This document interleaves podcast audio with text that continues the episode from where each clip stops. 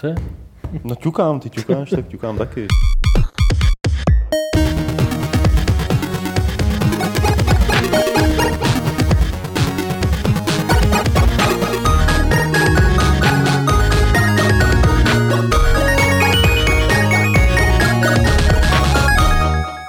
Krásné odpoledne středeční u Fight Clubu 226, ve kterém jsme se sešli tři.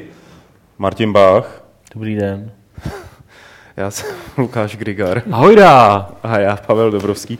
Martin, já jsem si přesně říkal, Líšek, jsem se připravoval na to, co budeme dneska dělat, že už nás úplně opustili takový ty humory, kdy jsme třeba parodovali nějaký televizní pořady v těch podcastech, ale ty jsi to teď jako... Ne, já jsem zabržděný, jako mě to baví pořád. To taky. Ahojda. Čágo Bélo. Ahojda kulíšci. Šílení kulíšci. Budeme si povídat o hrách, ale ještě předtím, než se o ní začneme povídat, tak vás pozveme na jednu akci, která se odehrává teď o víkendu v Třeboni. Je to Anifilm, to je ta velká akce a v rámci té velké akce je malá akce, ta se jmenuje Game Day a tam probíhá například předávání her roku českých, že? Přesně tak. A bude tam oproti loňskému roku, kdy teda já jsem tam byl, ale ne na to předávání, tak letos by to prý mělo být jako samostatná akce. Minule to bylo nějak v rámci Anifilmu a údajně podle organizátorů kluků z české hry. Nebyl? Ne, prý to bylo hrozný. No, prý to bylo hrozný. A jako i sami kluci, kteří to organizovali, tak říkali to samý, takže teď to budou předávat nějak zvlášť a budou tam teda odsaďovat ty nejlepší české hry. A plus je tam k tomu jaký poměrně zajímavý program, na jeho tvorbě se podílí mimo jiné i Kuba Dvorský z Amanity. A už vlastně Game Day v Třeboni už je, já nevím, kolikátým rokem, už poměrně nějak dost dlouho se to dělá. A Kuba tam vždycky vybere lidi, kteří... Pět let. Který jsou fakt hodně na začátku svých vývojářských kariér. A protože se mu líbí jejich projekty, tak je tam pozve. A dost často se stává, že za 2-3 roky jsou z nich velký hvězdy indie scény. Tak letos tyhle ty nominace, já si ty jména nevybavu samozřejmě. Já je tady přišel z monitoru, je to Richard Böser ze studia Sparvít a potom Anders Gustafsson ze studia Kokrouč. Oba jsou to tuším skandinávci, švédové, to myslím oba dva jsou. A ten první dělá takovou papírovou hru, skákačku a chlapci z Kokrouč, tak ty dělají spoustu maličkých her, které jsou k dohledání na jejich webu a je docela zajímavý se tím prolézat a zjišťovat, jak vlastně uvažují a co tam asi představí, nebo o čem budou hodně mluvit. A mají tam 2 přednášky, ten Richard bude mluvit, no Richard se to asi v té švédštině čte, bude mluvit o tvorbě kooperativní hry IBB plus OBB, což je asi název té hry. To není něco jako B2B nebo nějaký ty podivný biznisový zkratky. A Anders bude mluvit o tom, jak udělat těžkou věc ještě těžší, což bude asi humorná přednáška. No a vedle toho tam samozřejmě bude spousta ještě dalších přednášek, které rozhodně nejsou nezajímavý. A podle všeho se nám chystá celá herní, vývojářská, kreativní komunita z toho státu. Takže je to správné místo, kde byste měli být, abyste třeba někoho potkali, poznali a pokecali si. Jestli k tomu jakoby můžu něco říct ještě v tom smyslu, ono to není klasická vývojářská akce, není to přednášková akce. Není to game developer session, jo, nebo něco takového, abyste si nepředstavili, že tam jsou sály a tohle, kde teda běží ty přednášky, ale je to opravdu místnost v Třeboni na náměstí, v jedné z těch budov starých, hezkých, kde teda opravdu sedějí všichni vývojáři, kteří tam přijedou, včetně těch zahraničních, i těch, tam ještě k tomu nějaký doprovodný program, jak českých, zahraničních, český vývojáři, mezi kterými budou lidi z King Software House. Filip Kraucher tam přijede. Filip Kraucher z Black Hole, kluci z Fantu Robots a další. Je jich tam fakt jakoby spousta a můžete je tam v podstatě kdykoliv odchytit. Není to tak, že oni tam přijdou, řeknou si přednášku a vypadnou, ale opravdu je to celý takový celý komponovaný, takže jako je to spíš posezení lidí od her mezi sebou. A pokud třeba vás zajímá tvorba her nebo sami děláte nějakou hru, tak si myslím, že to je úplně skvělá příležitost, tak se s těma lidma seznámit, jak tam nějak zapadnout do té komunity. A vedle toho je tam ještě zajímavá věc, na kterou já jsem teda loni ani předloni nebyl, ale myslím si, že letos se na ní rozhodně chystám, a to je autorský hraní. Já jsem na tom byl. Ty jsi na tom byl a bylo to dobrý. No. No. Takže jsem na to zvědavý. Letos tam určitě půjdu na autorský hraní právě Kuby Dvorskýho, který tam bude ukazovat Samorost. Takže to si myslím, že bude samo o sobě super. Už jenom kvůli tomu, který tam jet. Já koukám, já ten program teda vidím poprvé v životě teď, ale potěšilo mě, že tam přijede ze Rakouska Mariabeth Aquino, což je taková holka, která se hrozně stará o rozvoj vývojářské komunity vlastně v rámci celé Evropy a bude přednášet o mezinárodní spolupráci herních tvůrců ve střední Evropě. Takže jinými slovy jsem řekl dvakrát tu samou věc. No. Koukám Honza Ilavský. To má no tak pochopitelně. Bude to hezký a Třeboň je hezký město a dělají tam rybí hranolky, což někteří gurmáni mezi námi jako vítají a jiní, jako když to slyší, tak poměrně jasně pochopí, že to není dobrý, ale je to prohlášený, takže vyhlášení, takže byste se na to mohli zajít. Znám je restaurace Šupina a Šupinka. Šupina a Šupinka. Jsem rád, že jste si ty hlavní argumenty schovali na závěr. Proč ne, ale tam je to fakt super. Jako, jak je to spojené s tím Anifilmem, je tam spousta jako mladých lidí, který jako nějakým způsobem i jejich tvorba trošku přesahuje i do her, nebo může přesahovat do her. Tak. Takže jako je to zajímavý soulad jako mezi tím festivalem animovaného filmu a herní nějakou malou akcí, prostě, která je k tomu přidružená. A je to místo, jestli nemáte plány na víkend, tak to je místo, kde být a pobavit se tam. My tam budeme taky. Já tam budu taky. Já tam budu v pátek i v sobotu, dokonce tam budu přespávat. Já jsem od pátku do neděle. A Petr? Petr by tam měl jet taky v pátek, ale jako nevím, jak to ještě jistě. Jo. No, takže prostě Petra nikdy nevíte. Můžeme zajít na pivo. Třeba. Ale to bylo to servisní okénko, asi možná jsme mu věnovali trošku víc, než jsme měli. Martine, je tady něco, co bys chtěl říct o Gamesech nebo o Levelu? No, Level má uzávěrku až příští týden, takže to ještě neřešíme, to je hrozně daleko. A jinak vlastně asi nic zásadního, ani kolem Gamesů, ani kolem Levelu se nestalo. Ne, já jsem tady chtěl jako ti udělat radost, jo. Pro Level, že tohle je rozhovor, který bude v Levelu. Super. Přepsaný, teď ho edituju. Máš přepsaný. Nejhorší, nejvíc na světě. Přepisy jsou děsný. A přesuneme se k tomu, co dělá Fight Club Fight Clubem. A to jsou jednotlivý herní témata, o kterých my už nemáme moc energii se hádat, ale kdybyste třeba nám chtěli oponovat nebo něco dodat, tak to můžete udělat na chatu, který je přímo na Gamesech.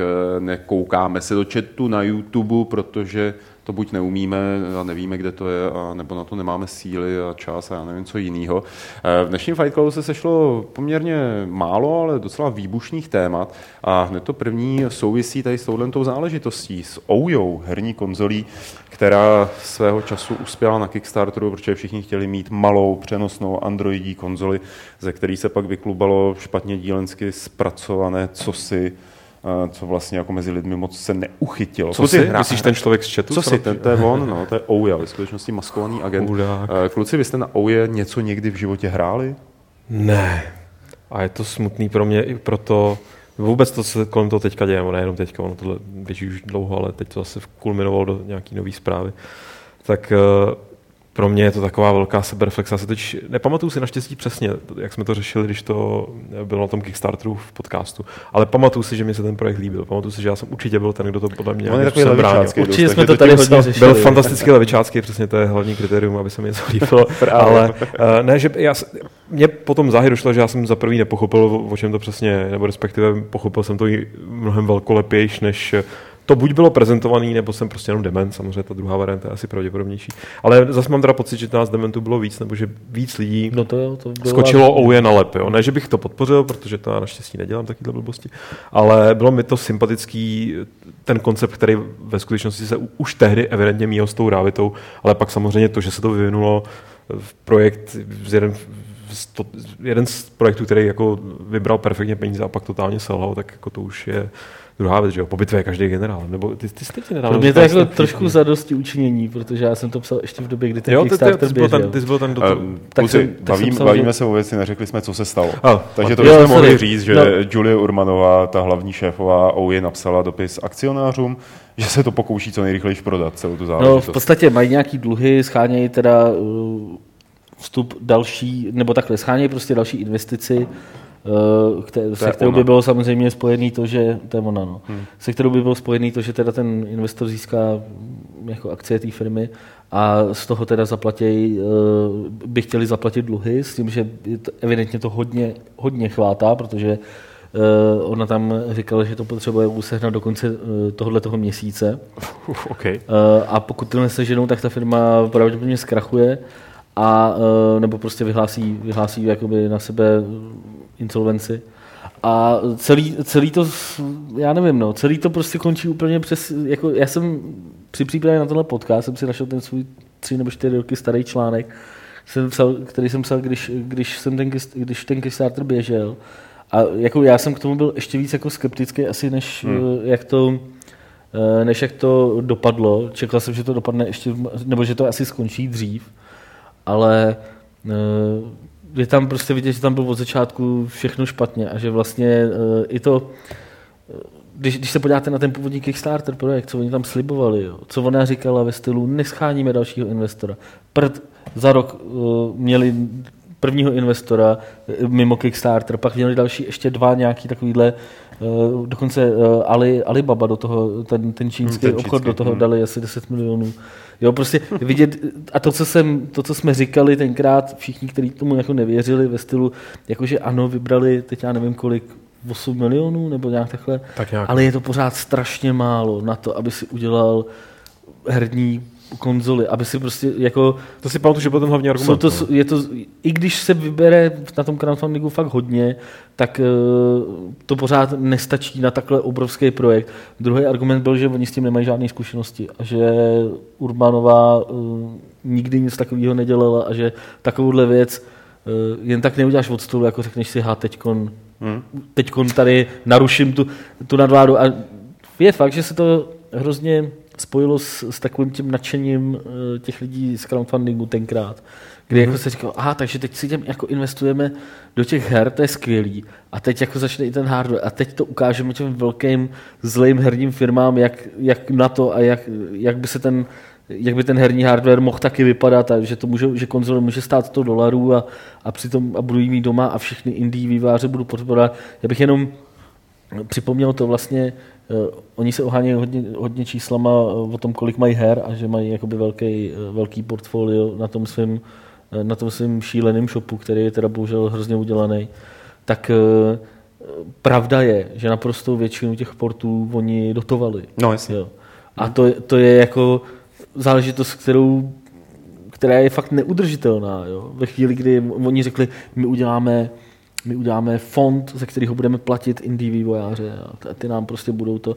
Možná, že to na začátku dávalo nějaký smysl, aby to tu platformu nějak nakoplo, ale... Tohle jsou všichni ty šťastní vývojáři, kteří od nich byli tak vlastně zadotováni. Takhle, já si myslím, že vývojáři mimo ní tam uvidíte i Matouše tady. Jo, Matouše. I podle mě byli jako víceméně spokojení ty vývojáři, jo? S tím, jak to jako fungovalo, ale... Sice teda jsem slyšel jako ve stylu, že tam na tom prodají třeba 30 kusů, jo, nebo něco takového, ale tím, že oni jim ten vývoj zaplatí a oni jsou na další platformě, tak jim de facto je to vlastně jedno. Ale mě by zajímalo hlavně, jak si to teďka vlastně popsal velmi tak jako zevrubně, tak jestli ta vize, která nadchla lidi, včetně mě v tu chvíli v rámci toho obecného nadšení z Kickstarteru, že teď teda budeme dělat i ten hardware a teď to bude prostě sluníčkový, tak jestli to, že teda OUYA to takhle kapitálně podělala, znamená, že to je z principu nesmysl, nebo by ten model mohl nějakým způsobem fungovat, kdyby to udělal někdo kompetentní a prostě přistupoval by k tomu třeba tak, že by měl investora, nebo respektive vybral by ty peníze na Kickstarteru se na investora. Já si teda myslím, že ne, že tady tohle to už bylo od začátku jasný, oni si to akorát nedopočítali, že to, co umí OUYA, tak budou umět za několik let, možná ještě dřív mobilní telefony a přestane být pro OUYA přesně mít smysl její existence. Potom bude mít větší smysl udělat rozhraní pro mobily nějaký Androidy třeba, aby utáhli ta náročnější hry, nebo aby se z nich stalo dedikovaný herní zařízení. A to se myslím jako podepsalo na tom, že OUYA jde do kytek taky, protože proč by si skupoval něco, co ti umí hrát ty samé hry, no má stejný výkon jako tvůj nejnovější Android, který stejně nosíš v kapse. To už jakoby tam, mi to nedává smysl. Tohle bylo víceméně jasný jako od začátku. Od začátku říkal, že to bude levný hardware, který nebude moc výkonný a takhle. A to si ani nemyslím, že by byl ten zásadní problém. Já si prostě myslím, že komunitní financování hardwaru je fakt něco úplně jiného, než udělat hru nebo nějaký software. A když se podíváte na věci, které už proběhly, jako třeba ty hodinky Pebble, které jsou poměrně jako v pohodě, mm-hmm. a jako, taky měli svý problémy, ale nějakým způsobem to prostě dotáhli a funguje to. Nebo když se podíváte na takový ten MP3 přehrávač, nebo on to není MP3 přehrávač, takový ten prčic. Petr si to chtěl koupit, na ty flat soubory. No, od Neil Younga. Pono, myslím, že to jmenovalo. Pono, je to takový ten trouhelníkový. Jo, pátek Toblerone, no. Pátek, jak ty bomboniéry.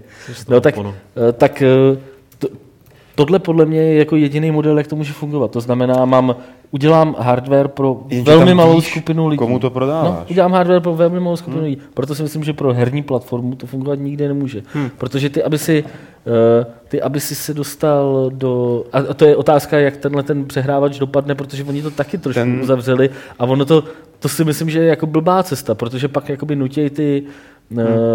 Oni vlastně i sami sebe, nebo nutějí respektive ty interprety, aby teda zásobovali ten jejich vlastní uzavřený shop, což si myslím, že jako není dobrá cesta. Jo? Měli to udělat víc otevřený. Jo? A třeba ty Pebble hodinky, jejich hlavní výhoda je to, že prostě fungují se všema telefonama. Že, jo? Že prostě není to ten Android systém. Jasně, ale máš tam ještě tu výhodu, že hodinky potřebuje v podstatě každý, že tam jako naprosto jasně víš, že máš velkou zákaznickou skupinu, která si to koupí. Jasně, ale půjdou do toho teď obří firmy. To je další věc, že chytili prostě to, co je teď in. Oni jako ty Pebble hodinky vypadají dost jako sociálně oproti těm Androidům.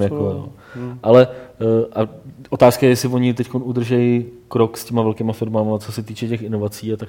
Ale připadá mi, že jako jediný způsob, jak zafinancovat hardware jako v tomhletom crowdfundingu, je ten, že děláš pro málo lidí, něco, co chce málo lidí, ale jsou třeba schopní za to dobře zaplatit. Jasně. Ale u herní konzole, uzavřený herní konzole, kde ty potřebuješ velkou masu lidí na to, aby se teda vývojářům vyplácelo na to vyvíjet, si myslím, že to není šance. Možná by šlo vymyslet nějaký úplně otevřený zařízení, ale tam je zase otázka, proč by to lidi jako dneska dělali, když stejně otevřeně de facto můžou vyvíjet na mobily a tam jsou prostě 100 miliony zařízení, na které můžeš dělat de facto to samý. No, idealismus jako v tomhle směru je vždycky hezký, že? Ale pak se zjistí, že peníze nezaplatí provoz idealismu, což jako je případ i OUYA. Jasně. No, tak jinak samozřejmě ještě to myslím OUYA neřekla oficiálně teda, že tady tohle bylo uniklý z nějakého e-mailu, který posílala ta tam se dlouho akcionářů. Jasně, tam se jako čekalo na její vyjádření a to, pokud vím, tak nepřišlo potom. Což je taky divný, jo, jako ve chvíli, kdy tuším, že to vydal Fortune, ten web vydal tuhletu zprávu a oni na to fakt jako nějak nereagovali. Nebo nepopřeli to, je prostě zvláštní. Tak my budeme mít tenhle ten podcast plný takových jako spíš technologických věcí, což jsme ty praví odborníci a víc o tom business a hardware, to je naše forte. To je přesně tak, jako tím jsme živi. A další věc, která určitě udělala radost a minimálně mě, je Microsoft HoloLens, který byl poprvé představen odborní veřejnosti teď na... A teď jsem zapomněl, jak se jmenuje ta konference v San Francisku. Build, na Buildu. A první lidé si už otestovali, jaké to je mít HoloLens, to znamená brýle pro augmentovaně virtuální realitu od Microsoftu na hlavě. Dokonce na živě o tom vyšel článek, který jsme si s velkou chutí přečetli, protože to vypadá skvěle. Já si prostě nemůžu říct, že by to vypadalo tak, že bych tomu nevěřil. Tady v tuhle tu chvíli se mi líbí hrozně prolnutí té augmentované reality, virtuální reality, to, že vlastně celý počítač je zabudovaný do těch brailí, které nejsou připojený nějak, nejsou synchronizovaný s něčím. A že je to lehký zároveň. Tvrdí to aspoň ty novináři, kteří to vyzkoušeli a ke kterým my bohužel nepatříme. Co jste říkali vy? Teda, já si pamatuju, že když jsme se o tom bavili, tehdy jste tady ty, Martin, myslím, nebyl, byl tady Petr a Lukáš, takže to bylo takový skeptický, že jste tomu moc jako nevěřili.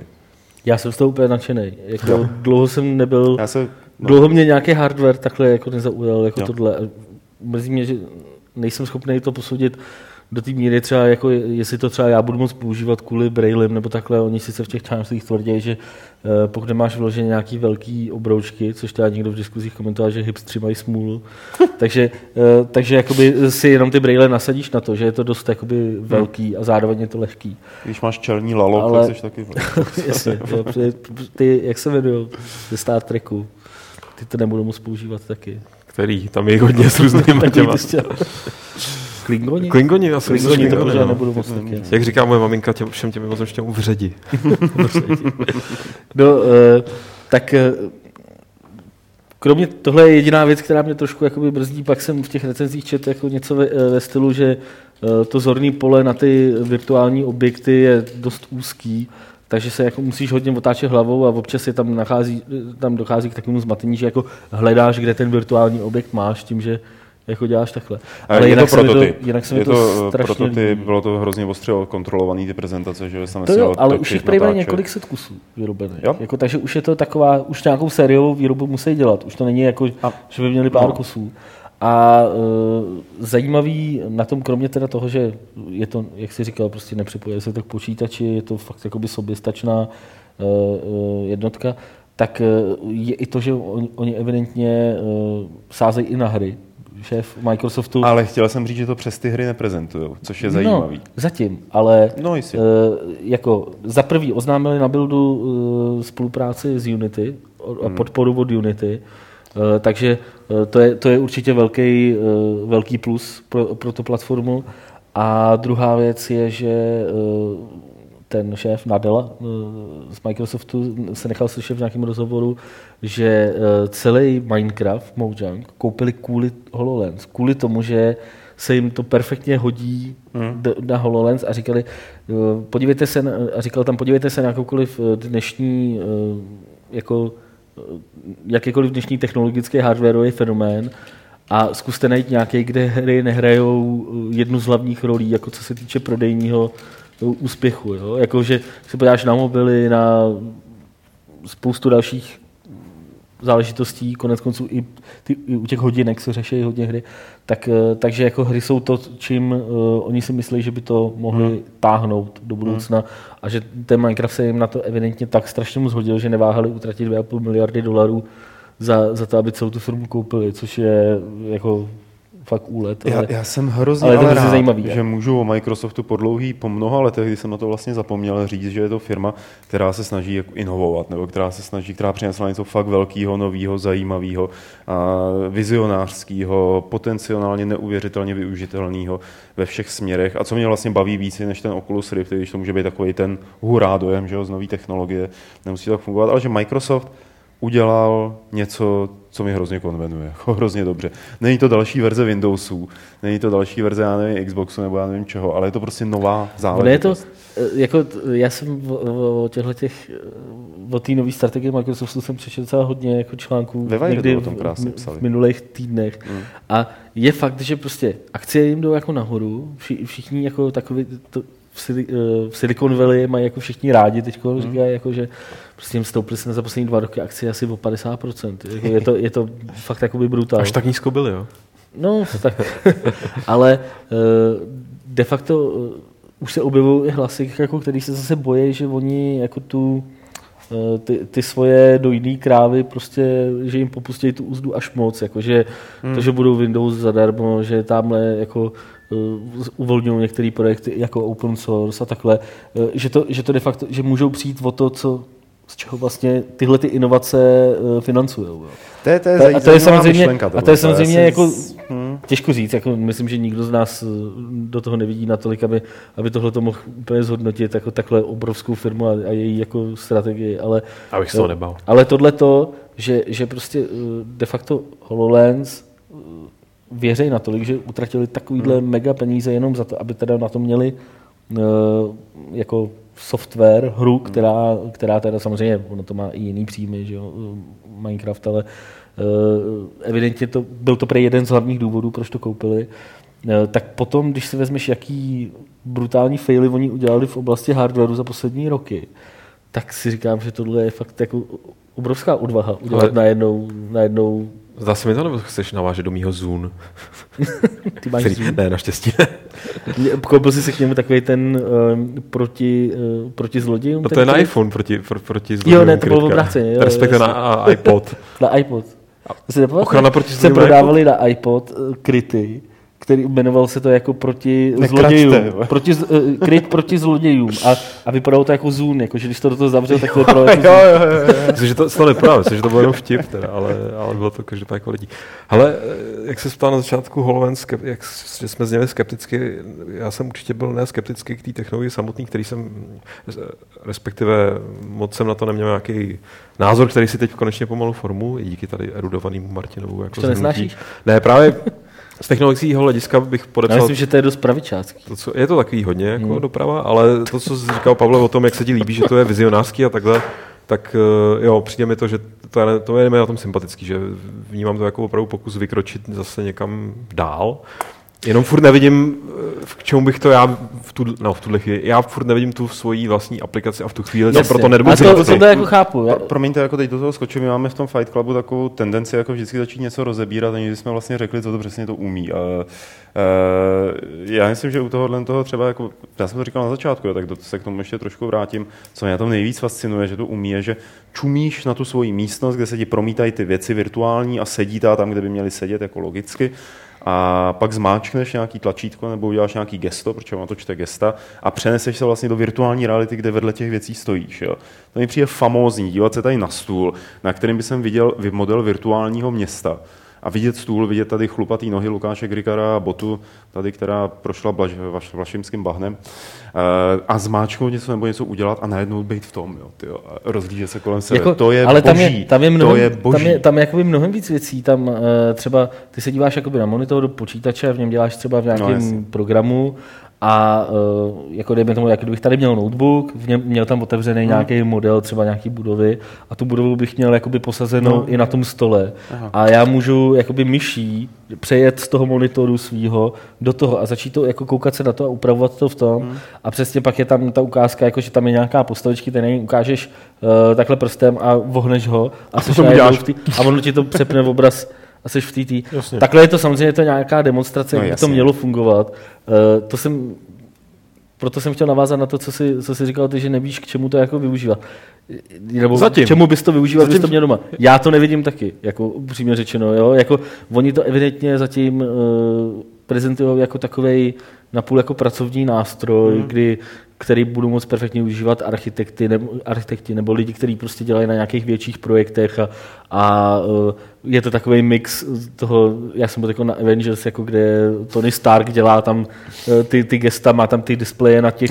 Počkej, je ten, který se strávě všichni dobře vypadali, ne? No a tak Tony Stark s Hulkem, že jo, tam dělají dohromady nějaký ten projekt a přesně si tam takhle posílají ty obrazovky a jo, jak už to bylo i v Minority Report a ve všech těch sci-fi filmech, tak tohle to teoreticky by mělo být možný prostě s těma HoloLens a tam si dovedu fakt to využití jako v tom korporátu si ho dovedu představit.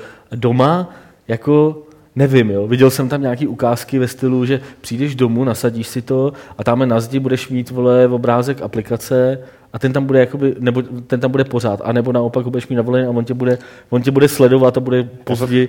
To mluvíš o těch filmech, já tam úplně vidím ten katalog IKEA, jak byl ve Fight Clubu, jako v tom filmu, jo. Jako, že se dáš na palici, rozlídneš se. Tak to je taková ta augmentovaná realita, ale tady třeba ty můžeš třeba si pustit film a půjdeš do kuchyně a budeš ho mít pořád na zdi. To bylo první vlastně, která mě trošku přišla vlastně dobrá, že já bych to využíval jako přenosný displej. No, takže přijdeš z obejváku do kuchyně, film si loupneš tamhle na stěnu, uděláš si kafe, nebo si namačeš rohlíkové a prostě nebo zprávy, tak si to zase vezmeš sebou. Něco takového, co prostě konzumuješ jako za pochodu a nepotřebuješ si nikam nastavovat obrazovku nebo okay, takhle. Nebo přesně, nějaký takovýhle, ale jako přesně když vidíš ty jakože architektonický téma nebo směřovaný k tomuhle, to vypadá jako super, předpokládám, nebo dovedu si představit, že architekti už z toho teďka třeba tečou, nebo z těch možností, ale mě v podstatě by na tom asi bavilo, nebo to, co jsem si vždycky přál, ale já bych si to přál bez nutnosti mít něco na hlavě, ale když by to šlo aspoň takhle. Jako pro mě definice nějakého futuristické práce s počítačem byla ta, že bych mohl vlastně chytnout soubor a takhle ho hodit třeba do svého notebooku a on by se tam překopíroval. Nebo jakoby vlastně fyzicky manipulovat s těma datama, ne proto, aby to vypadalo jako v Minority Report, ale aby to vlastně bylo stejně přirozený, jako když zvednu tady prostě hrnek a dám ho někam vedle, nebo a další věci, jo. Otevřít něco, vohnout něco, ustřinout něco, roztrhnout něco, jo, jako takhle. Kdyby mi ty HoloLens s tímhle způsobem mohly, jako, nebo byly tím krokem, jak rozšířit tu manipulaci s datama, když to řeknu tak, nebo s informacemi virtuálníma, tak to už by mě zajímalo, myslím si, docela hodně. Ale furt si ale vždycky vzpomenu na toho Farida, který... Pořád budeš mít něco na hlavě totiž. Právě, který tohle říkal a já si byla to velká pravda. Jako dneska prostě jako máme ty Oculusy a ty HoloLensy, který vypadají prostě na té hlavě, to vypadá blbě, že jo? Ať už to bude vypadat jakkoliv, to už je tak to vypadá blbě, ale je to velký a je to samozřejmě únavný. Ale myslím si, že opravdu tak jako do 10 let třeba tyhle ty samé věci bude mít Martin Braille. Už jenom je ta výhoda, že ti z toho nemusí být žádný dráty nebo něco takového, že už to by stačilo. Ale otázka jako další je, to jsme jako vůbec neřešili, a to je cena. Jo. A oni samozřejmě vůbec zatím neřekli ani kdy to budou prodávat, ani kolik to bude stát. Teďkon v době, kdy tady točíme ten Fight Club, tak vyšla na Gamesech zpráva o tom, že Oculus Rift oznámil, kdy bude prodávat verzi pro normální zákazníky, že začne příští rok, začátkem roku. Taky ještě neoznámil cenu finální. A ten prototyp, nebo ta nová verze vypadá taky jako docela zajímavě, ale to jsem chtěl říct, že se nějaký nejmenovaný šéfík z Microsoftu nechal slyšet někde pro New York Times, že to bude výrazně dražší než herní konzole HoloLens, jo. Že to prostě nebude za 300, za $400, ale že to bude, že to může stát třeba $100,000. A jako takovouhle věc už za 25 000 to už si fakt domů nekoupíš, si myslím, jo.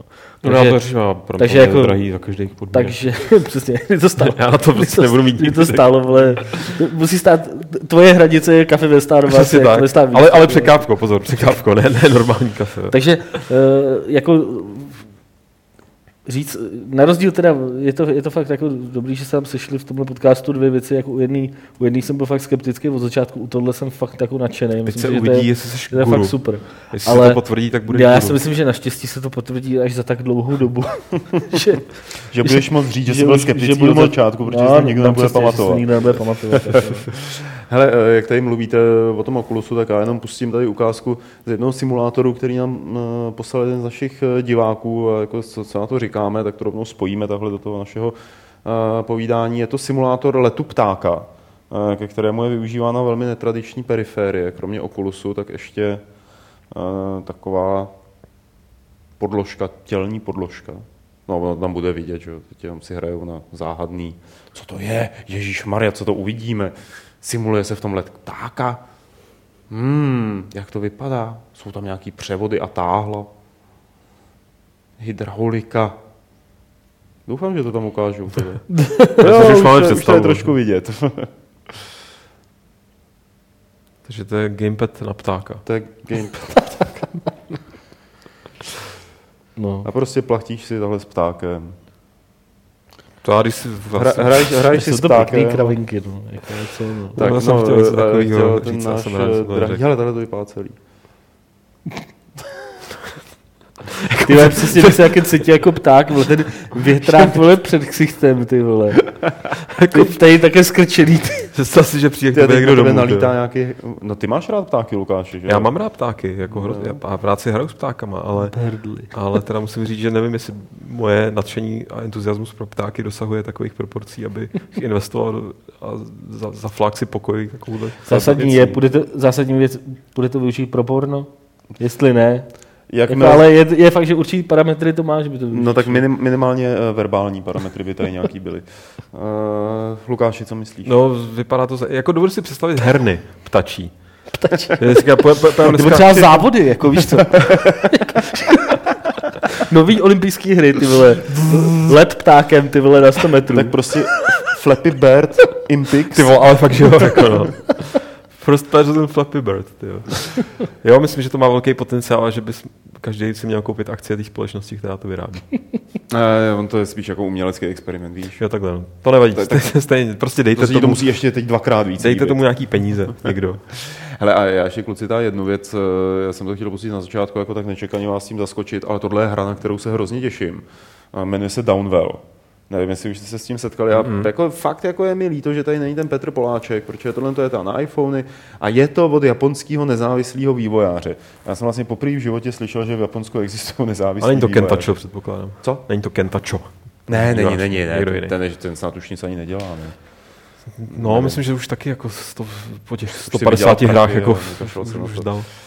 A Downwell padáte takhle ve studně dolů a třeba jako Martinovi by se mohlo líbit i kvůli tomu, že to vypadá jako hra na ZX Spectrum. Pak, když měl Martin ZX Spectrum. Neměl jsem ZX Spectrum, ale vypadá to docela dobře, no. No, tak to je jenom taková drobná odbočka mimo. Když už tak ještě si se s ní svezu jenom stručně, že když to takhle vidím, tak teď zase bylo na Games na Blito pod recenzí Westeráda, věci, že, která používá taky retrografiku, tak tohle je přesně, že když by mi na tohle někdo řekl, tohle já jsem měl na svém ZX Spectru, ale přece tak já jako řekl, no neměl, protože když se podíváš, jak to plynulý, jaký tam jsou vlastně efekty, dynamický, těch výbuchů, nemyslím teď jako nějak graficky složitě dynamický, ale prostě takhle ty hry možná vypadaly na statickém screenshotu, ale v praxi vůbec se tomuhle neblížily. A to takže případ toho Westeráda, když to vidíš prostě v pohybu, tak to je někde přece úplně jinde. A jenom nesoudný člověk může tvrdit, že takovouhle hru hrál na svém ZX Spectru. Hele, ale spousta lidí už si dneska ty ZX Spectra nepamatuje. Jako pro ně to je druhá, třetí věc. Jako, no ale ne, prostě pro ně to je zajímavý grafický styl. Že? To je další rovina, že jo, celý té estetiky, co jsme tady někdy myslím rozebírali. Chci říct, prostě ty hry takhle nevypadaly, když jsme hráli prostě na Atari, na ZX Spectru. To je prostě absolutní nesmysl. A asi s ním má něco společného Lukáš Macura, protože jsou tam netopíři. Mně přišla včera, když se bavíme už teda o těch retrokoustích, přišla mi včera knížka Amiga The Visual Compendium, kterou jsem zabekoval na Kickstarteru. No já jsem ji už zabekoval na Kickstarteru, už když to jako letělo. Přišla k tomu hromada jakoby kravin, včetně soundtracku z Shadow of the Beast, remixovaného nějakého, to jsem ještě neměl odvahu se pustit, ale ta knížka vypadá úplně úžasně, úplně jsem to tam jako prohlížel doma, vzal jsem si samolepku a jela v Commodore Amiga, tu jsem si nalepil hned na notebooka. Já už jsem ji viděl, no. A fakt jsem z toho byl úplně nadšenej. Já teďka musím říct, že jako fakt úplně jsem čuměl, jak ty hry. Teď jako nejsem fakt přítel toho názoru, jak to dřív bylo všechno jako lepší, ale tam je, ta knížka má, já nevím, 300 stránek a prostě v té většina toho je prostě dvoustránka vždycky o nějaký hře.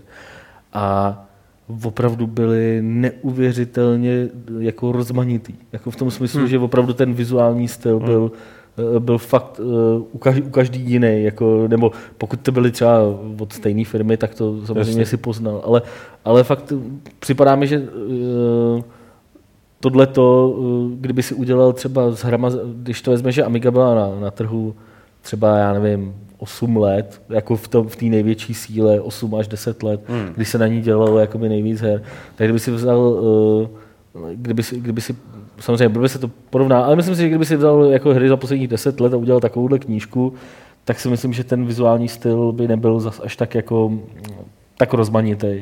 Jako, i když v souvislosti s indie hrama už to možná tolik neplatí. No, těch knih, které se věnujou. Dokážu sám sebe hned popřít. Kickstarter. Výborně. Ale já vím, proto jsem ti do toho vlezl. Já jenom dodám rychle, že teďka nějaká podobná knížka vzniká přímo jenom o Bitman Brothers. Tak jsem to chtěl říct. Aha, OK, tak sorry.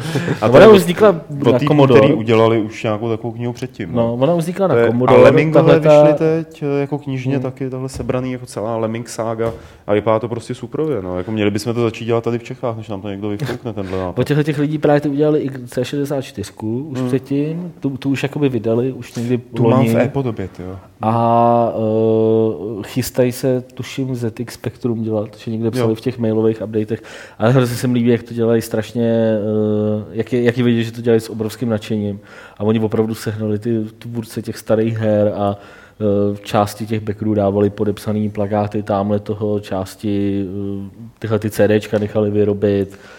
Spoustu kravin. Jenom k té knížce, co mě k tomu přišlo, já jsem si objednal nějakou základní verzi a všechno, co mi k tomu přišlo za množství jako blbostí, to bylo fakt neuvěřitelné. Že to muselo stát dost peněz. I ta obálka jako s tím prachem z toho spáleného anonymního vývojáře. Ne, ale přišel nějaký plagát Anotherworld a nějaká, to ani nevím, co je, nějaká jako vypadalo to jak svorka na papíry a ty vole, ta samolepka, co tam ještě bylo, nějaký magnetky, ty vole, na lednici a tuška Amiga a no, prostě se strašná spousta. To jsi měl si Vánoce nečekaný. Bylo to fakt boží, no. Dobře. Nelituju toho. Stálo to dost peněz, teda. Naštěstí jsem zapomněl kolik, což je další výhoda Kickstarteru, protože než ti to přijde, tak zapomeneš, kolik si za to dal. A protože si evidentně pořád kupuješ rohlíky, tak asi tě to nezrujnovalo. Takže jako to je fakt jako boží vlastně. Hele, máme tady poslední novinku, která se týká nově rozjeté služby GOG Galaxy, Good Old Games Galaxy, což je gogánský atak na Steam a na všechny takové ty služby nebo ty nadstandardní služby, které poskytují jednotliví producenti.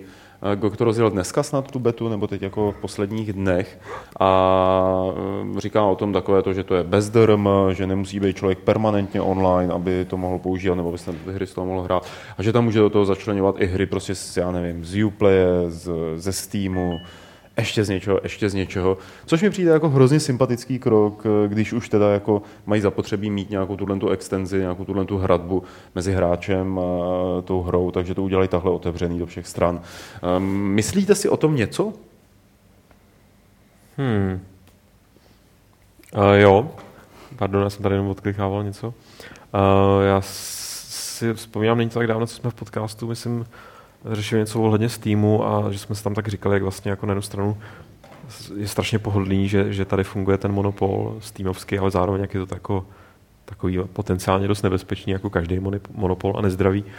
Takže já bych, jakkoliv moje jako první reakce na tohle byla, proč zase nějaká další služba, tak bych strašně tomu přál jako nějaký úspěch, aby tady byli aspoň ty dva hráči, aspoň ty demokrati a republikáni. Aby to prostě, ne, že, jako jasně, že to nemá, nebo myslím, že nemá to vůbec šanci se to s tím třeba vyrovnat, jako stáhnout ten jeho monopol nějak jako opravdu vydatně, ale skrze to tu filozofii bez DRM, bez fungování prostě v offlineu plnohodnotný, tak tam myslím, že ten prostor je docela velký, protože pořád slyšíš, nebo pořád jsou lidi, a teď to nemyslím nějak pejorativně, jako že to jsou nějaký uchylové, ale prostě jsou lidi, u kterých nejede vlak přes Steam. Jako, jo. Je to samozřejmě minorita, je to prostě, jsou to takový ty extra lidi, co si hlídají prostě třeba svoje soukromí nějakým způsobem, nebo jsou na to nějaký jako hodně pindlich, což je jejich svatý právo.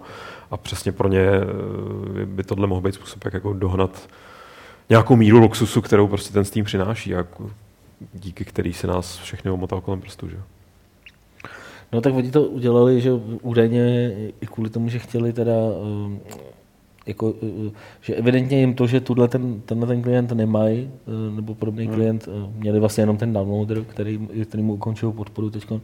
Takže jim to jako komplikovalo třeba vyjednávání s velkýma vydavatelama, který asi něco takového tam chtěli mít a achievementy a takovéhle věci prostě tam chtěli mít integrovaný a nechtěli hru upravovat kvůli tomu, že to GOG neumí. Takže jako je to jenom další krok, který už vlastně začal s hodnotností tykon, že vyjde za týden, za 14 dní vyjde Zaklínač 3 a když uváděli Zaklínače 2, tak oznámili, že tam teď je to další krok, teď začneme prodávat i nový indie hry a i 3Ačkový hry. Teď se Zaklínačem 3 jdou na další jako level tím, že prostě spustějí v nejbližší době toho klienta. Je tam spousta zajímavých funkcí, ten multiplayer pro ty staré hry, ke kterým to teda jakoby budou k některým přidávat. Tak to si myslím, že je úplně fantastický nápad. Dobrý je, že to pořád drží to, že ty hry budou DRM free, že nemusíš tam nějak extrémně řešit tohle. A je tam ten cross multiplayer se Steamovýma uživatelům, což je asi taky jakoby fajn. Ale jako taky jsem spíš skeptický k tomu, jako že by jako se GOG do pár let vyrovnalo s týmu. To si myslím, že asi není pointa. Nebo jako že by jim podle mě jako oni chtějí jako jdou čím dál tím víc jako do konkurence s týmu, to je jako jasný. Ale Myslím si, že už je ten, že Steam už tak strašně jako etablovaný, že jako donutit lidi. Jediný způsob, jak donutíš lidi, aby si nainstalovali dalšího klienta, je, že jim neumožníš hrát nějakou hru, kterou oni by hrát chtěli. Jako to udělali EA s Originem. Prostě, že no tak nechcete to, tak si to jako nezahrajete. Jasně.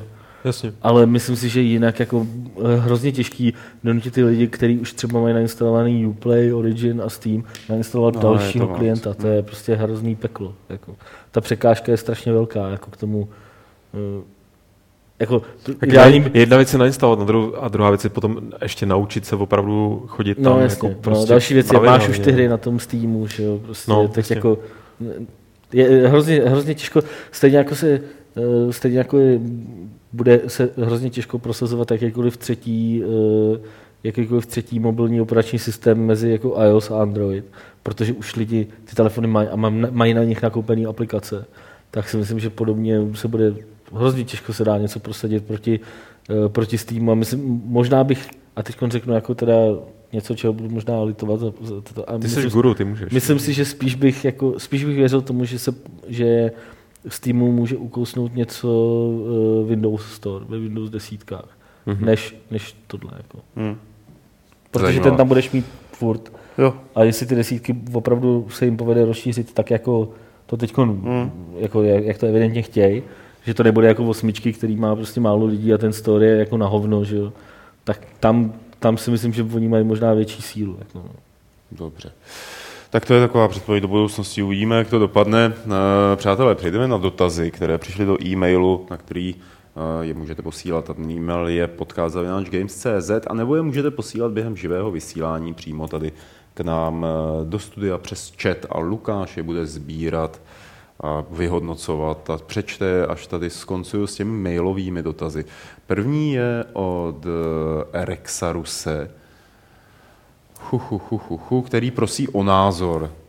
Po přečtení článku Michala Rybky v posledním levelu s názvem Z pohádky do reality bych se rád zeptal, jak přistupujete k realitě zprostředkovávané skrze hry, filmy nebo hudbu. Jaký je váš metr, co je vhodné a pro potomka a co už je za hranou? Preferujete onu představu pastelového světa, kdy lidé jsou v zásadě dobří, hodní a tak potomkům tuto ideu předáváte? Nebo jste nad věcí, co se týče různých zákazů, cenzur, regulací a toho, s čím by děti a mladiství měli přijít do kontaktu? Vždyť na pořadadle člověku vlkem je až moc pravdy, tak proč se tvářit, že ne? Takový Karel Drda nemá problém doma pouštět synovi Mortal Kombat X, takže má asi zákazy a doporučení u zádele. Martine, tohle to je na tebe spíš. No, jako to, že Karel nechává hrát kluka Mortal Kombat X je jako jeho věc. Já si myslím, že to je jako hovadina. A řekl bych to Karlovi, kdybych s tím o tom mluvil. Ale jinak souhlasím spíš s tím, co tam psal Michal. No. Rybka v tom článku, v tom komentáři, on tam de facto psal, že jako to, že budeš chránit děti tím, že jako bych v úvozovkách chránit děti tím, že jim nebudeš dovolovat různý drsnější pohádky nebo nebudeš jim říkat, jaký ten svět ve skutečnosti je, tak oni to potom, až jim bude 15, 16, tak z nich vyrostou takový naivní jako tvorové, který prostě klidně skočí na lep nějakýmu, já nevím, molka, nějakýmu pedofilovi, který na ní bude hodný a ona si nebude moc představit, že by na ní dokázal být jako někdo zlej, prostě de facto, jo, takže tohle to ve stručnosti, nechci to nějak interpretovat, to jsem Michal. Takže víceméně s tím jako souhlasím a na druhou stranu je to takový divný, když máme nějakou knížku třeba ruských pohádek, které jsou jako dost jako ostrý. A nedávno jsem klukovi, kterému se 3,5 roku, že jsem učil nějakou pohádku z toho a ve chvíli, kdy jsem se tam jako dostal k tomu, no a tak mu brácha k němu přišel a usek mu hlavu a pak mu usek ruce a pak mu usek nohy a ho rozházeli všude po okolí a tohle, a tak jsem to jako, tak jsem začal jako, tak tohle možná, a začal, když jsem přeskočil ten odstavec, on jak ještě malej, tak nepozná, že to na sebe nějak nenavazuje, že? Ale jako, tak jsem sám se přistihl, že jsem mu to takhle zcenzuroval, ale to bylo spíš víceméně kvůli tomu, že to bylo před spaním a řekneš si ty vole, no tak jako, on si to pak nějak přebere a bude mít z toho slísny, jako, takže to je možná jako jiná ta, takže jako opět klasický přizdisáčský všeho s mírou. No, ale to je jako, ono to má jaký rozumný. Mně přijde, že už to dneska všechny sere, jako když někdo řekne jako všeho tak akorát, tak všichni řeknou, ty nemáš názor. Jako, ne, tak akorát myslím, že spíš jako všeho s kontextem je lepší. Jako. vést k pozitivním a kladným hodnotám. Druhý dotaz od Rexaru se. Před pár lety proběhl úspěšný greenlight na fanovský mod Black Mesa pro původní Half-Life. Měl hru převést do Source Engineu. Jednalo se o nekomerční počin party nadšenců, co chtěli udělat něco pro lidi, nebo co chtěli udělat pro lidi, které první díl minul. Chtěli jim dát vlastně možnost, jak se vrátit ke klasice, kde grafika zestárla a mohla odradit od zahrání u nových hráčů.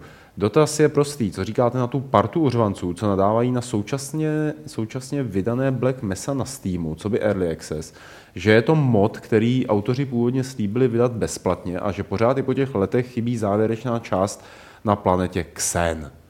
Tohle stádo analfabetů se slepičím mozkem by mělo zauvažovat nad věcmi typu, jakože původní Half-Life nebyl zdarma a byl sakra drahou hrou, že to ti lidé dělají nebo dělali zadarmo ve volném čase a že není mod jako mod, že je něco jiného předělat 17 let starou hru do nové grafiky a třeba mít lokomotivu Tomáš ve Skyrimu pro boha.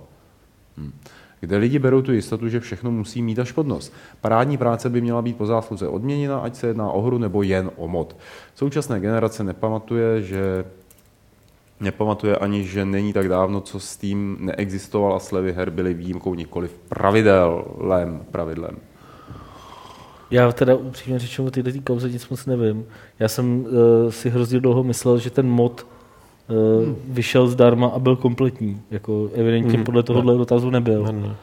A že jako nejsem schopný se k tomu nějak vyjádřit. Já jsem jako nebyl ten, kdo by na to tak dlouho čekal a hold prostě jako máš komunitu, ta se proti tobě může otočit, no. To je jako může a zároveň komunita je dobrý sluha, ale zlý pán. Komunita je to nejkrásnější a jak to říkal doktor Sova, už si tam byl to. Chci říct, že bych jenom použil to přizdisráčský, že je důležitý kontext, že mi přijde, že tyhle ty obracející se komunity jakože ty lidi vůbec nejsou soudní, že fungují jenom buď jako 100% pro, nebo 100% proti a nic mezi. Jako můžeš přece něčemu vytknout, můžeš tomu projektu Black Mesa vytýkat to, že to prostě nezmákli, trošku jako vodili za nos, blablabla, ale to ještě neznamená, že je automaticky musíš odpálit a říct, že to jsou zmrdě, že prostě lidi fungují fakt, nebo hodně běžně tady v těch komunitách fungují. To je ta buď jenom realita. Asi ono, fakt jako jenom full steam ahead, anebo ne, to jsou ty uřvanci. Ve skutečnosti v realitě jsou hrozně milí a hodní. Jo, tak dám se, v realitě jsou i jiný lidi.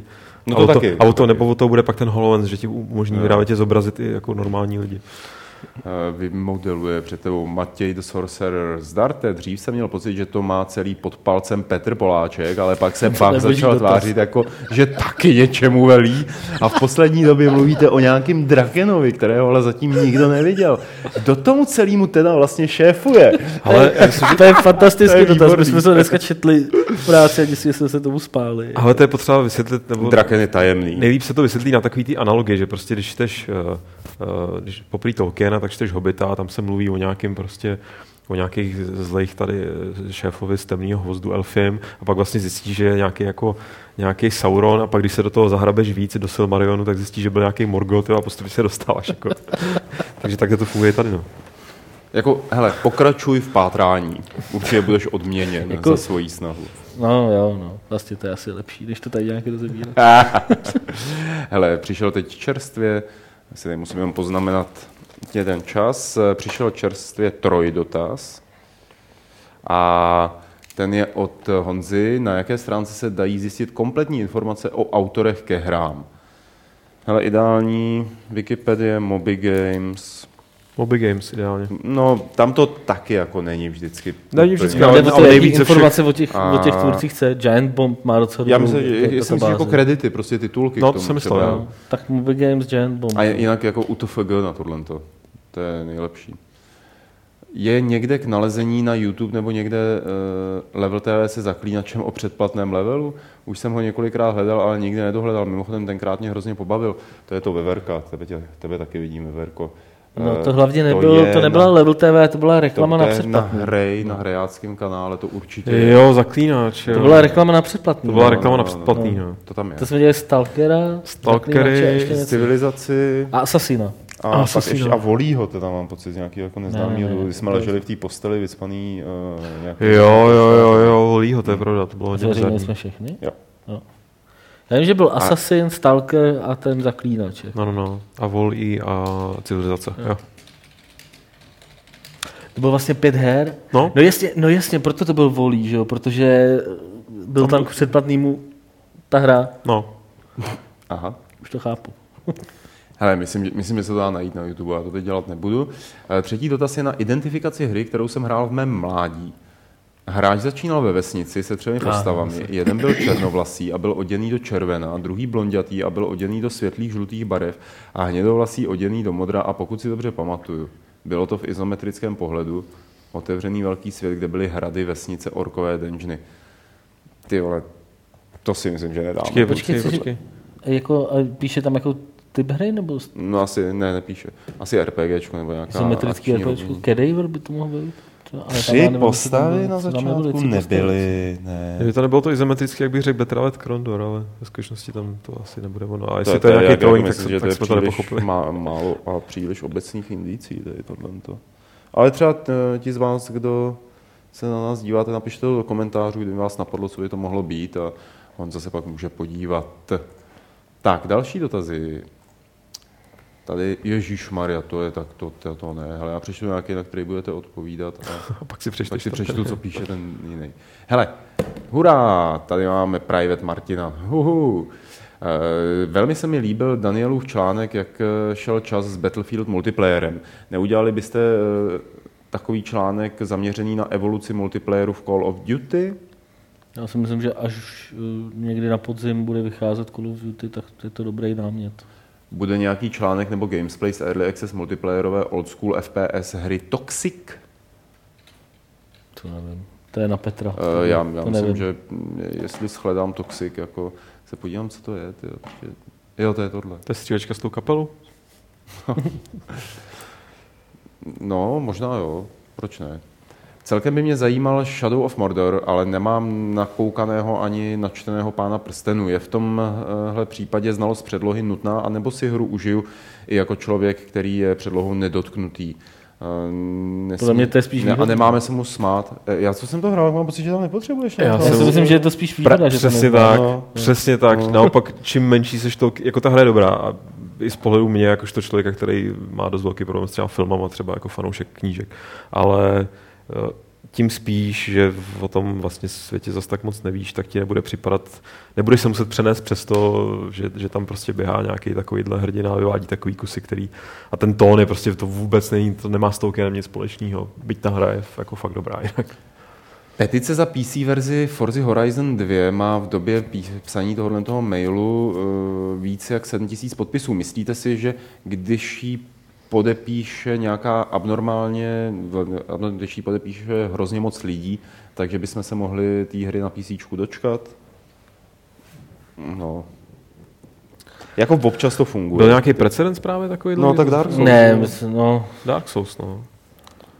Jako u té Forzy tam se o tom spekulovalo už během GDCčka, jako kdy někde to jako někdo napsal, jako že si myslí, že to tam oznámějí a nedošlo k tomu a já nevím, já tomu moc... Takhle, já během toho GDCčka jsem se o tom bavil s Petrem, já jsem říkal, že si myslím, že by to oznámit jako by mohli. Petr říkal, že v žádném případě si myslí, že to určitě jako neudělají.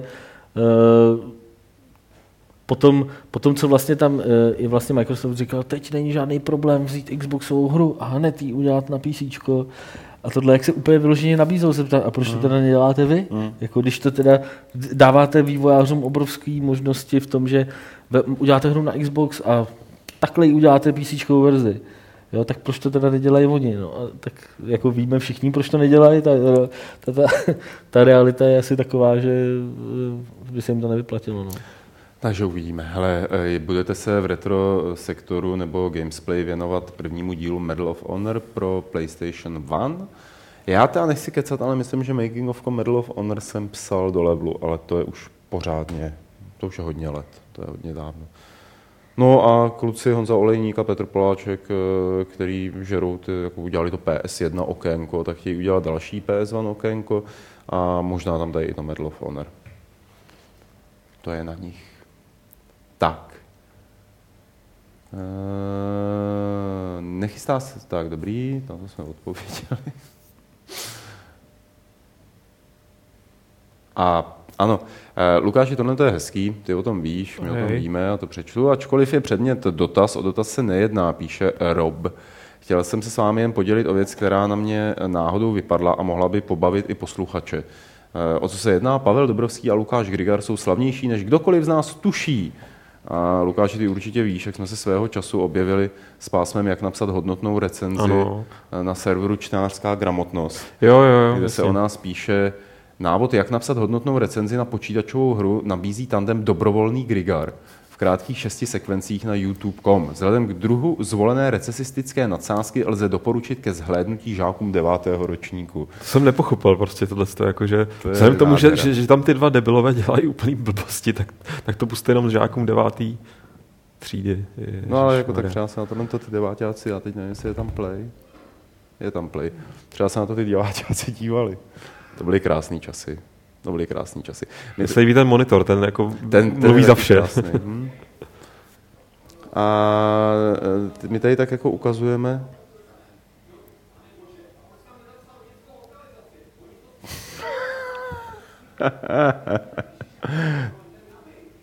Tak to by stačilo.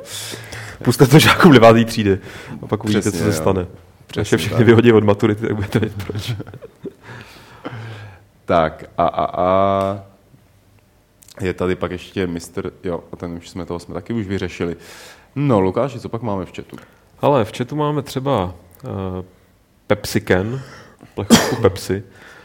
Když jsme se bavili o technických herních počinech, která hra v současnosti posunula grafiku na novou wow úroveň?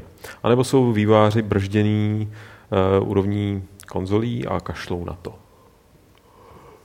Myslím, že někteří na to určitě nekašlou a ti, kdo na to třeba nekašlou, tak jsou Warhorse a jejich Kingdom Come minimálně úroveň lesů herních posouváno. Jo, je fakt, že ty obrázky, co vydali včera, vypadají, hlavně ten z toho s tím ohništěm nebo s tím kempem, takovým, to vypadá fakt úžasně. To vypadá, opravdu mě zaujalo. A vůbec krajina. Ale tak pro mě už to není ten wow moment. I v podstatě Zaklínač, i třeba Project Cars, který vycházejí teď, tak to jsou všechno hry, které jsou jako docela podle mě na špičce technologický. Aktuálně. Já se přiznám, že naposled, co jsem zažil jako wow moment u hry, bylo ve skutečnosti už starší zážitosti, kterou já jsem si zahrál až teďka pořádně, a to bylo Remember Me, kdy mi fakt jako mě padla brada z některých momentů. Ale to nebylo z grafických věcí. Z grafických. Jakože jak prostě to vypadalo, což je zrovna hra, která spoustu věcí kamufluje, jo? Že to prostě není ta technická rovina, o který... Ale viděl jsi s Kingdom Come ten camp? No, viděl. V tom lese. To je fakt právě, že to vypadá úplně jinak, než zbytek těch screenů. Mě už jako trošku nudějí ty screeny, ty louky a ty vesnice.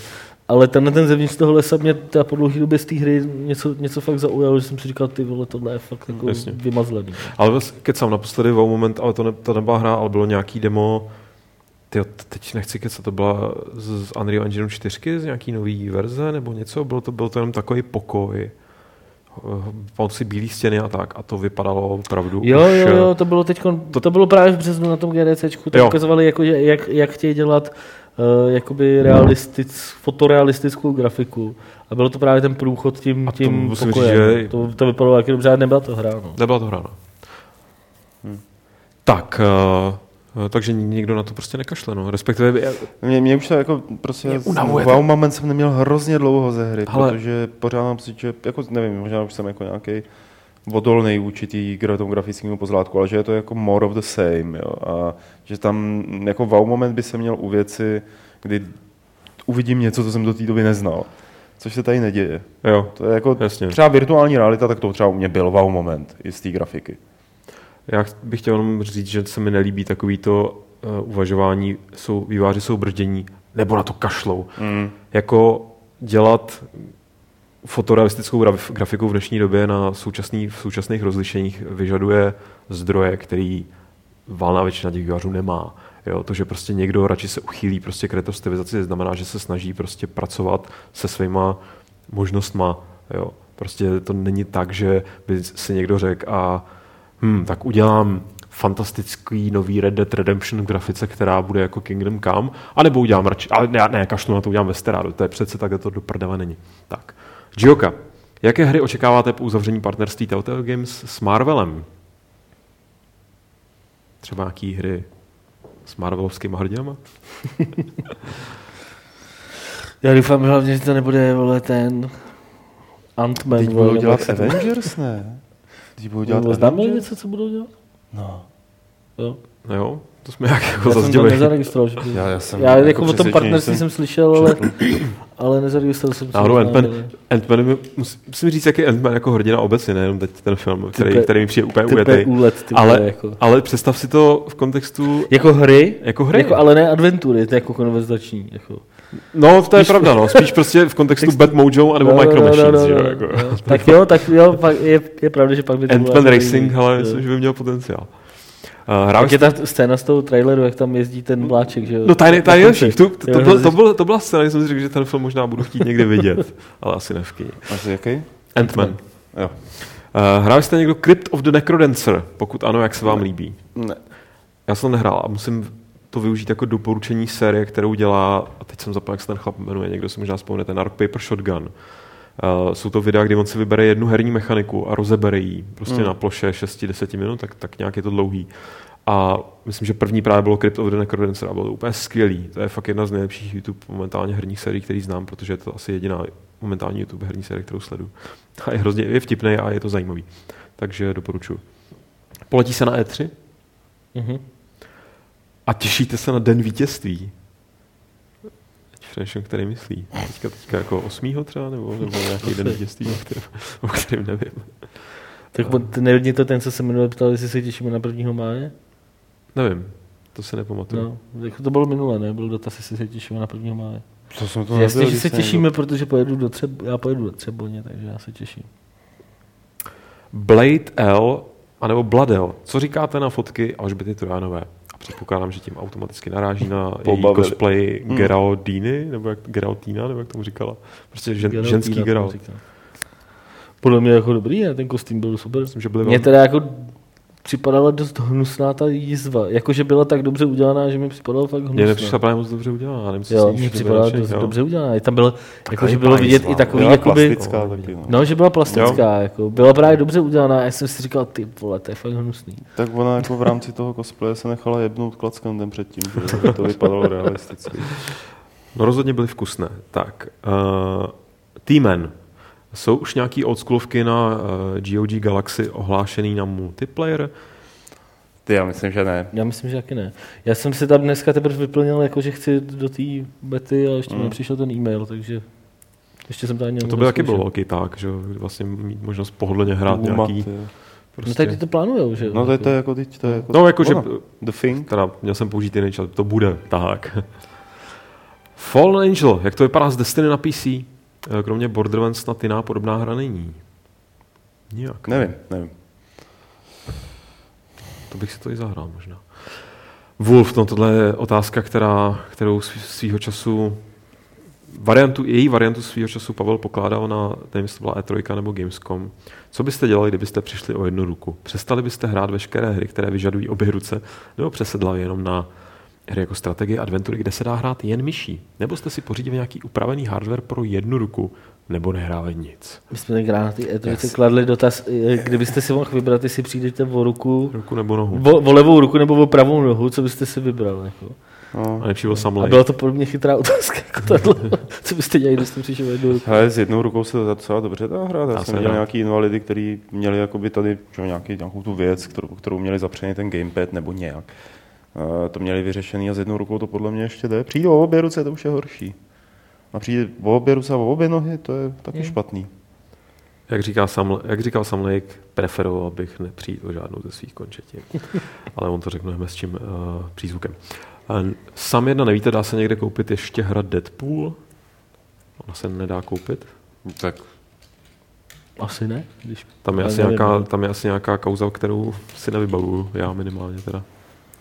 Tak se odpovídáme fundovaně. Nevím, dál. Teď to by mělo být normálně na Steamu, ne? Já si bavu, že tam byl nějaký něco, nějaký... Jo, tady Marvel to stáhl. Trouble. Řekli proč? Teda asi řekli, věď.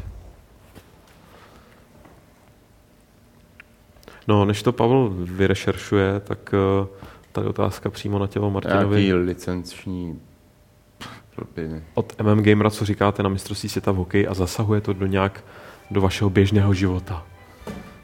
Jako kromě toho, že se na to koukám, tak to nějak do běžného života, jako teď je ten týden je úplně fantastický, že jo? Protože se hraje hokej, teď když 2 dny není hokej, tak je Liga mistrů 2x a pak zase začíná hokej, takže jako já se dostěžuju.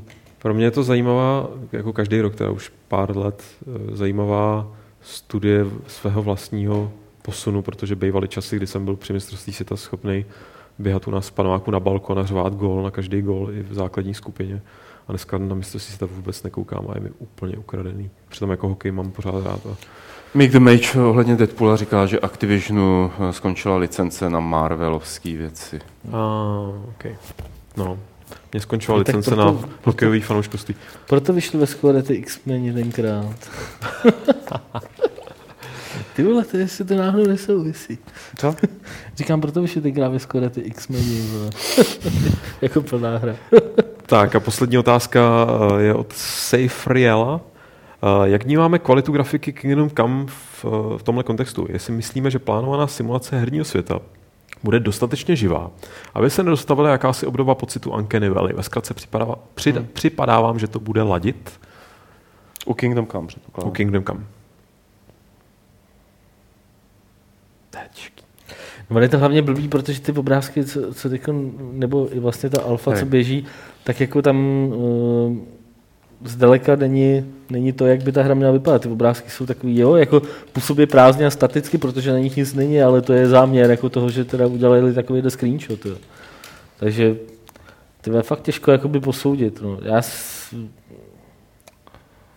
nevím, přiznám, že nevím. Jako bojím se u té hry jakoby hodně věcí, které se jako podle mě můžou jakoby pokazit, ale pořád mám tendenci tomu nějak věřit, že ty kluci jako, to jako uvidějí, no, že jakože pokud se tam něco takového stane, tak to budou řešit. Jako. Když mají ten feedback od těch lidí i tím, že vydávají ty updaty, tak doufejme, že jako je to udrží prostě někde se nestane, že se jako neuzavřou do toho, že prostě děláme teda tuhletu vizi a nic jiného nás nezajímá a pak nezapomenou na něco důležitého. Jako. Ale mě stran grafiky přijde jenom, že vlastně, nebo nelíběj se mi, když nelíbí asi silný slovo, prostě nepřijde mi tak dobrý samotný postavy nebo obličeje, že jako ta krajina je jako bezkonkurenční, ale nějak jako ve chvíli, kdy se tam objeví prostě nějaký ksicht, tak si jako uvědomím, že je to vlastně zase jako hotový, no jasně, že jako nevím, jaký bude finál, jak to bude rozhejbaný, že já jsem mimochodem, jak jsem teďka dělal Games TV o Grand Theft Auto, tak mě vlastně přišlo strašně zajímavé, jsem po hrozně dlouhé době jsem hrál Vice City, San Andreas, tyhle díly, vlastně i 3, ten první 3D díl.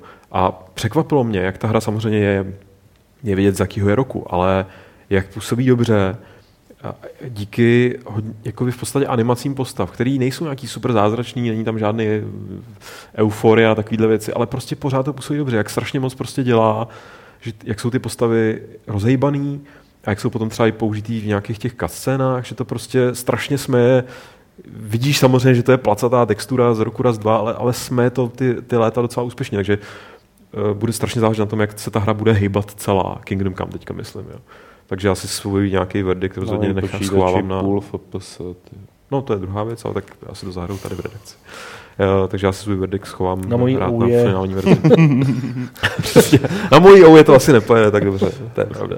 Je to konec dotazů? Je to konec dotazů. Takže je tady vyhlášení soutěže, tady tyhle Gunnar brýle vyhrál Kuba Zeman. Takže Kubo, gratulujeme. Dostaneš je, Petr se s tebou nějak domluví. A je tady vyhlášení nové soutěže, kterou vám tentokrát přináší Franta Hájek. Náš drahý Franta Hájek je divák a posluchač a rozhodl se věnovat 2 klíče do Heroes of the Storm pro evropský Battle.net. Takže 2 z vás, kteří správně odpoví na otázku, dostanou tyhle ty klíče do téhle věci. Mimochodem stává se z toho taková tradice, přišlo zase několik jako klíčů od našich diváků do soutěže. To super, jako posílejte je, my to budeme soutěžit. Díky, Franto, díky, fakt jako dobrý. A otázka je, jaký hudební přehrávač nemá Lukáš Grigar? Znovu, jaký hudební přehrávač nemá Lukáš Grigar? Svoje odpovědi posílit na ten e-mail podcast@games.cz a příští středu 2 z vás vyhrají tady ty klíček Heroes of the Storm pro evropský Battle.net. Jo, tak ne, jako jsme se rozloučit nějakým kolektivním industriální znělku, že bychom dělali speciální. Je to všechno pro Fight Club 226, tuším. Díky moc, že jste s námi vydrželi. Když se nás předplatíte, nebo subscribnete, pardon, tak budeme rádi. A jestli můžete předplatit rádi, jako předplatíte si Lidru, předplatíte si Gamesy, subscribněte si tady ten náš videokanál a všechno to bude skvělý a zmizí všichni ty voškliví lidi, který nemá Lukáš rád, když dělají ty vlny toho hejtu na tom internetu. Já bych ale někomu klidně nabídnul, jak lidi spousta lidí, co nemá rádo mě, že si mě můžou předplatit a Games pak vypnou mě jim. No, jako, že bychom dělali speciální donate, jakoby subscribe Gamesů. Všechny, a pak kdyby byl v podcastu, tak byste tady byli černý. Ne, to je jednoduchý, že jestli nechcete platit, tak si prostě přes to místo, kde sedí Lukáš, na ten monitor nalepte něco. On sedí obvykle dáme na té pohodce. Si uděláte takový jako mechanický adblock. Grigar block. Vyřízne, jakože vytrhnout z fotografie. Takže to je všechno. Martine, díky, že jsi tady byl. Čau. Díky sám sobě, že jsem tady byl. Čau, ale ještě nikam neutíkejte, protože Lukáš se s vámi rozloučí 226. pravidlem klubu rváčů, které zní... Nejlepší prognostik je Martin Bach.